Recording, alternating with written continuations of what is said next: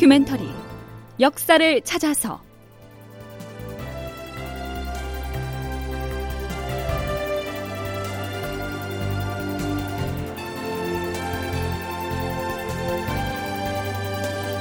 제 877편 진주성 무너지다. 극본 이상락 연출 최홍준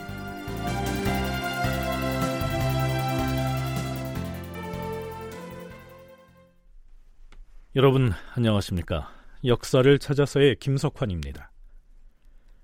선조 26년인 서기 1593년 6월에 남쪽 진주성에서는 일본군의 파상적인 공격에 맞서서 조선의 관군과 의병 그리고 성 안에 거주하던 주민들까지 합세해서 힘겨운 싸움을 이어가고 있었죠.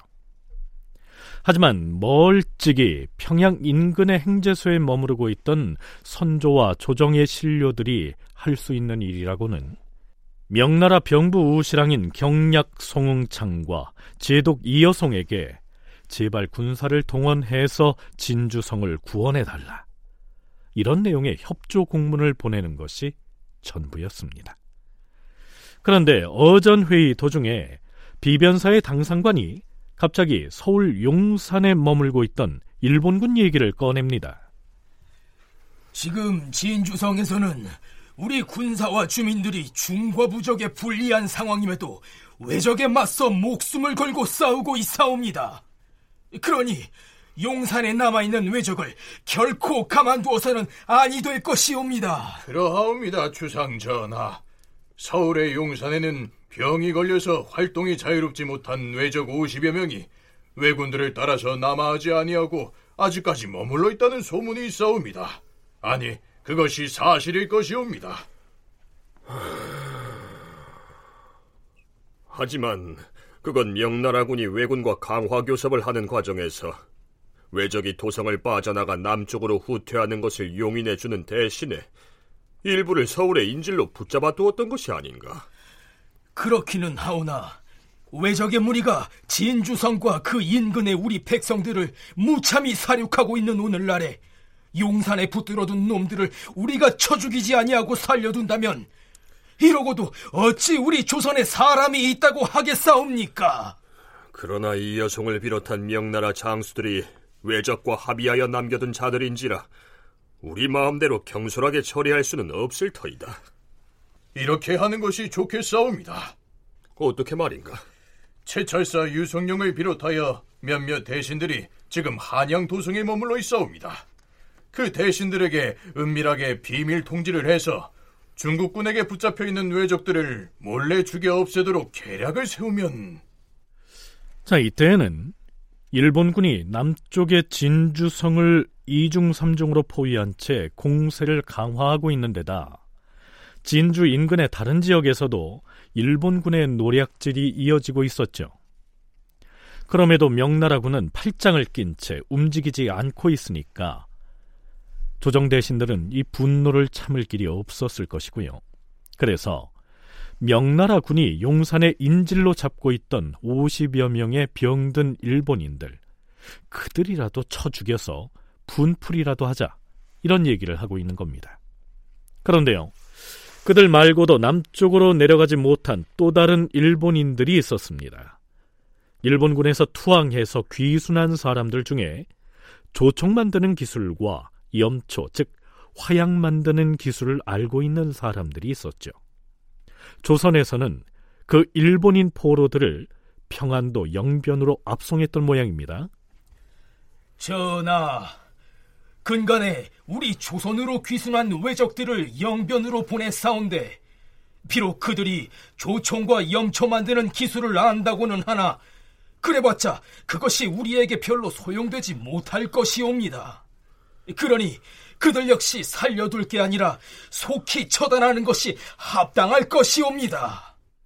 자, 선조는 어떻게 결정했을까요? 영변으로 내려보낸 외인들은 총기와 염초의 기술을 가르칠 자들이니 그저 죽지 않을 정도로만 대우를 해주는 것이 좋을 것이다. 그들을 일단 포로로 받아 주었는데 이제 와서 죽일 수 없지 아니한가? 또한 용산에 있는 외적에 관한 일은 그들을 없애자는 경들의 의견은 그 뜻이 매우 지극하다. 그러나 그 전에 이 여송 제독에게 강력히 청해서 그가 죽여도 좋다고 허락을 한다면 가하겠으나 그가 붙잡아 놓은 인질들을 암살하도록 지시를 내린다는 것은 아무래도 국왕이 취할 도리는 아닌 것 같다. 그리 알라.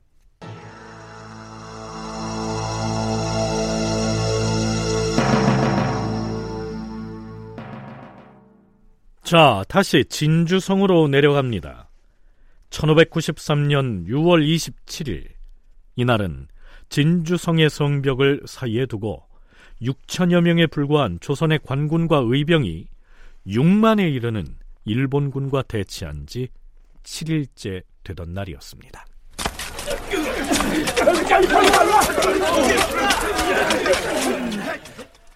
그 전날에 성벽을 무너뜨리려고 수차에 걸쳐 공격을 시도하다가 조선의 관군과 의병은 물론 성내에 거주하는 주민들의 저항에 밀려서 물러났던 일본군은 이번엔 또 다른 시도를 하고 나섭니다. 방어전을 지휘하던 조선의 장수들은 연일 이어지는 전투의 지친 가운데에서도 긴장을 감추지 못하는데요. 지금 왜적들이 성 바깥에서 무엇을 하고 있는 것입니까? 인원을 대거 동원해서 흙을 퍼다 나르고 있습니다.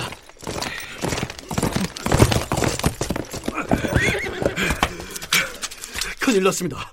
지금 외적의 무리가 지난번에 동문 성벽 바깥에 쌓아올렸던 토산을 이번엔 동문 밖은 물론이고 서문 밖에도 여기저기 마구 쌓아올리고 있습니다. 무려 다섯 군데에다 흙더미로 거대한 언덕을 구축하고 있어요. 지난번엔 우리도 성 안에다 토산을 쌓아서 대응을 했는데 저들이 전방위적으로 여러 곳에다 토산을 구축하고 있으니 우리는 총공세에 나서서 놈들의 공격을 저지하는 수밖에 없습니다. 걱정 마십시오. 여기 동문 쪽으로 공격해온 외놈들은 김해 부사인 나 이종인이 박살을 내고 말겠습니다. 자, 각자 담당 위치로 가서 공격을 감행합시다.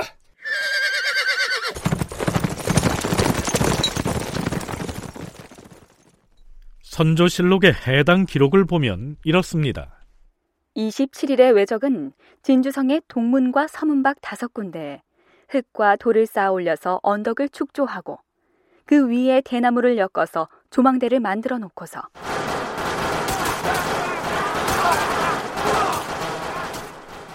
성 안을 내려다보면서 조총 탄환을 쏘아댔다. 외적의 탄환에 맞아서 죽은 자가 300여 명이나 되었다.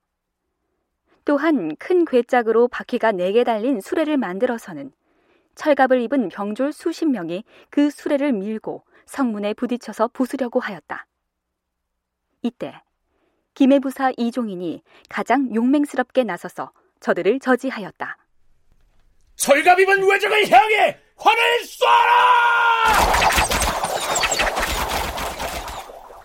쏴라! 놈들이 철갑을 입고 있어서 활을 쏘아봤자 소용이 없어요. 자, 성 안의 장정들은 모두 나와서 성벽 아래쪽으로 기름을 부어라! 기름을 다 부었으면 횃불을 던져라! 놈들이 뜨거워서 도망치고 있다! 횃불을 계속 던져라! 성 안에 사람들이 기름을 부은 다음 횃불을 계속 던지니 외적들이 모두 타 죽었다. 초저녁엔 적군이 다시 북문 쪽으로 침범해 왔다. 김해 부사 이종인이 그 부하들과 더불어 온 힘을 다해 싸워서 많은 수의 외적을 죽이자 적군이 다시 후퇴하였다. 네, 흔히 제2차 진주성 전투를 평가할 때 그 결과만을 놓고 일방적으로 패배한 싸움이라고 생각하기가 쉬운데요. 성을 지키는 조선 군사들의 저항은 끈질기고도 격렬했습니다. 한국학중앙연구원 정혜은 선임연구원의 얘기 들어보시죠. 9일간에 걸쳐서 100여 차례의 전투가 진행이 됐을 정도로 아주 치열한 전투였습니다. 그렇기 때문에 일본군의 피해도 상당히 많이 발생했던 전투가 바로 이 진주성 전투입니다. 더군다나 진주성 전투는 일본군이 남하하고 나서 거의 한 2개월 만에 치룬 전투이기 때문에 본인들도 모든 전력들을 여기에 다 집중한 그러한 상태였는데 그것을 9일 동안에 100여 차례 공격을 서로 주고받으면서 조선군의 피해도 컸지만 결국은 일본군의 피해도 상당히 컸던 바로 이 전투가 진주성 전투입니다.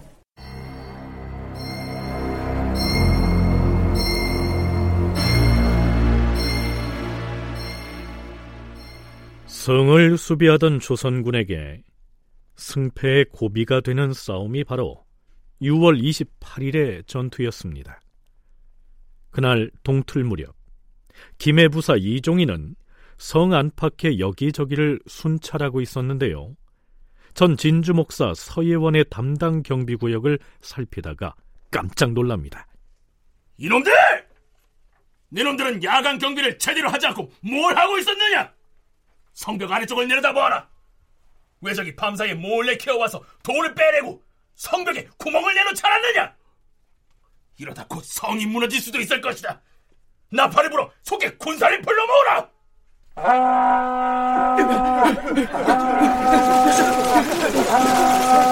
성벽 아래로 돌을 굴려내려라!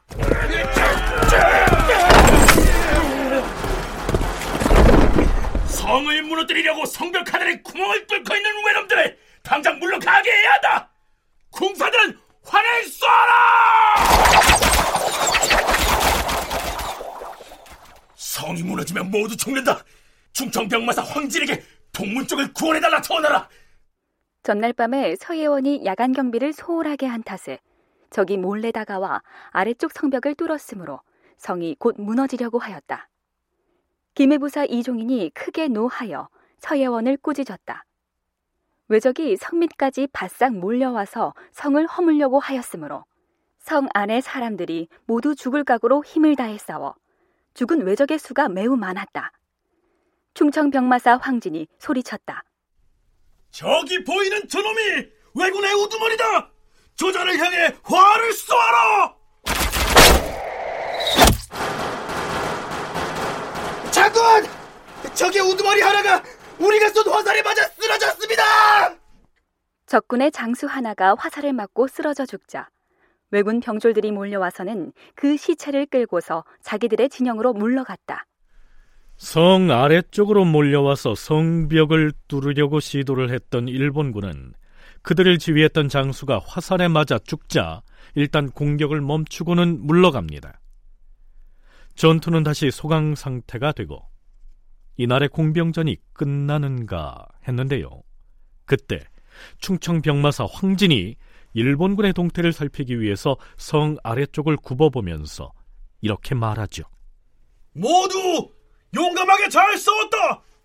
오늘 싸움에서 우리가 죽인 외적의 수가 적어도 천명은 충분히 될 것이다! 무슨 일이 있어도 적군에게 성을 내주어선 안될 것이며! 장군! 무사나리! 내 무사나리가 머리를 맞았다!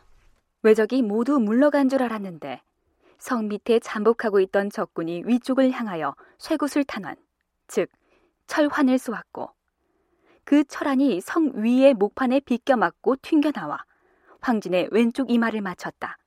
며칠째 전투를 치르면서 사람들은 충청병마사 황진과 전라 좌의병장 장윤의 용맹을 모든 장수들 중에 으뜸이라고 칭송했었는데 황진이 탄환을 맞고 전사하자 온 성안의 분위기가 뒤숭숭해지고 더불어 외적에 대하여 두려워하는 사람이 더욱 많아졌다. 이처럼 분위기가 급속도로 가라앉게 되자 김천희를 비롯한 조선의 장수들 역시 갈수록 드세지는 일본군의 공세를 끝끝내 감당해내기는 어려울 것 같다는 현실을 절감하고 있었겠죠. 사세가 이렇듯 어려운데 대국의 위세를 뽐내던 명나라 군사들은 도대체 지금 어디서 무엇을 하고 있단 말인가? 아, 글쎄요. 이때 명나라군은 어디에서 무엇을 하고 있었을까요? 국방부 군사편찬연구소 김경록 선임연구원의 얘기입니다. 2차 진주성 전투를 할 때 이 시기에 명군이 경상도에 들어와 있었습니다. 특히나 고령, 합천 이쪽에 명군이 들어와 있었습니다. 그러면 거리상으로 그렇게 멀지 않음에도 불구하고 대단히 약 6만 명의 일본군이 공격을 하는 상황이 되면 이미 정보가 충분히 다 와 있습니다. 그럼에도 불구하고 그것을 지원을 하지 않아 가지고 결국 진주성이라고 하는 아주 중요한 거점이 함락이 되는 겁니다. 그래서 이 이후로 명군에 대한 전투에 대한 책임론이 강하게 부각이 되고 명군 지휘부에서도 그거에 대해서 경각심을 가지게 되는 계기가 됩니다. 하지만 아직 성은 무너지지 않았습니다.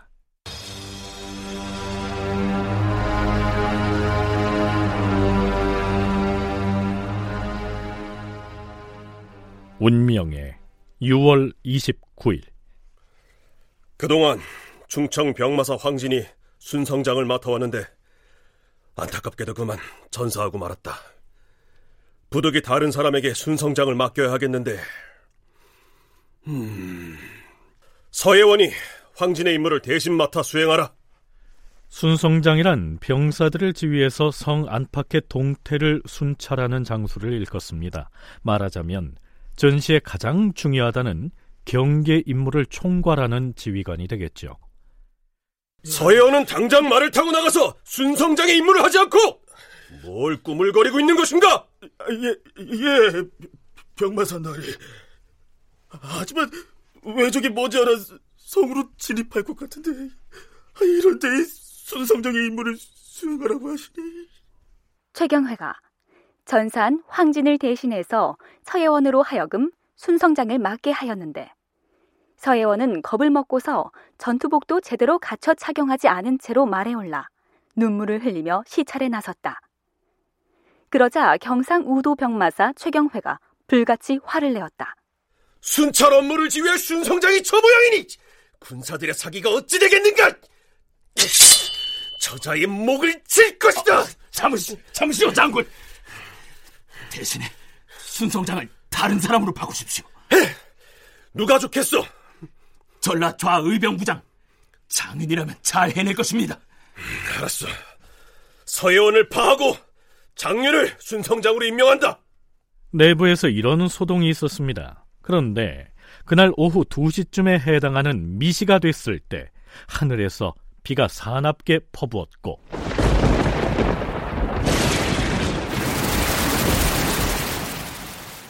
이어서 시찰에 나섰던 순성장 장윤이 돌발 사태를 보고합니다.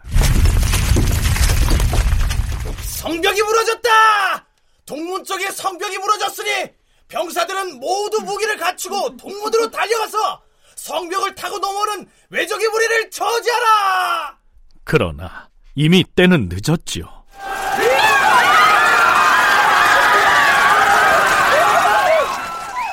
동문 쪽의 성이 무너져 내렸고 일본군이 사다리 등을 타고서 개미떼처럼 붙어 성루를 향해 올라오기 시작한 겁니다. 물러서지 말고 싸워라! 활을 버리고 칼을 들고 맞서라! 이놈들! 내 칼을 받아라!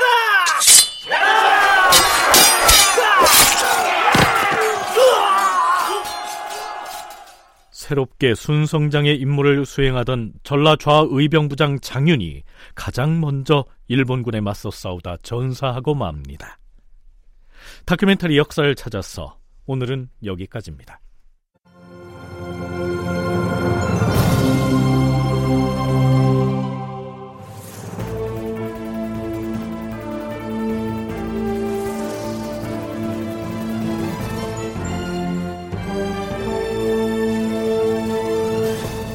다큐멘터리 역사를 찾아서 제 877편 진주성 무너지다 이상락극본 최용준 연출로 보내드렸습니다.